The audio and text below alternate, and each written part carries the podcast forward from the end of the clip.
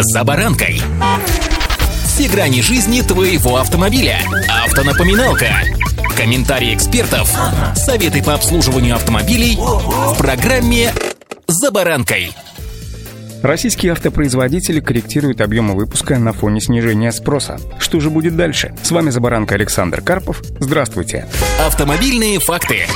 Российские автопроизводители заявляют о снижении загрузки своих мощностей относительно значений осени на фоне, разумеется, сокращения спроса, говорится в докладе Центробанка о региональной экономике. По данным мониторинга предприятий, в четвертом квартале ушедшего года загрузка мощностей производителей автомобилей снизилась впервые за 1,5 года, пишет Интерфакс. Опрошенные в январе компании отметили некоторое снижение спроса на свою продукцию и объемов ее выпуска по сравнению с повышенными значениями, которые наблюдались осенью ушедшего года. В декабре снизившийся спрос стал одним из факторов сокращения, конечно, с поправкой на сезонность объема продаж автотранспорта как в легковом, так и в коммерческом секторе, говорится в сообщении Центробанка. Отдельно в нем отмечается, что в легковом сегменте обострились проблемы с нехваткой ряда компонентов у крупных автоконцернов. В этих случаях предприятия перестраивают режимы своей работы. С середины декабря потихоньку начали возвращаться вторые смены и даже наращивается выпуск. А вот в январе прекратили сборку по субботам, немного сократив свои объемы. Центробанк добавляет, что сохраняющийся высокий спрос и ограниченное предложение способствуют ускорению годового роста цен на подержанные автомобили и новые отечественные автомобили. При этом ценовые ожидания предприятий практически не изменились. Как ранее заявил премьер-министр Михаил Мишустин, производство автомобилей в России необходимо довести до уровня почти в 1,5 миллиона штук в год в горизонте ближайших 3-4 лет. По словам главы Кабинета министров, более 70% продаж в стране должны составлять машины российского производства. Стратегия развития автопрома России ставит одной из целей – это углубление локализации за счет развития собственных научных и инженерных компетенций, о чем, собственно, недавно буквально заявил и Владимир Путин.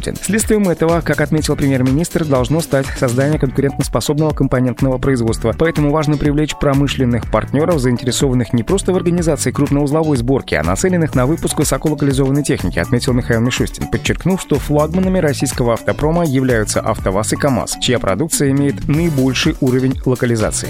Автомобильные факты.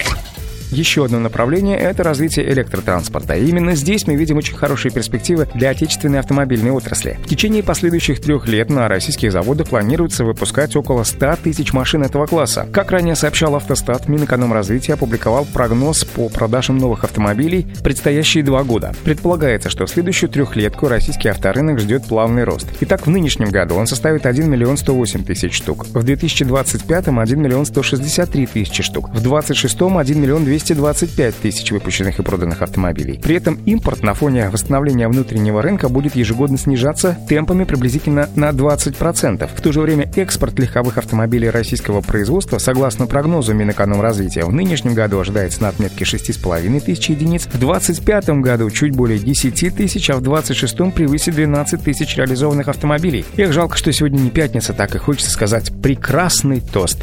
Совсем вытекающим из этого. А пока, друзья, удачи! «За баранкой».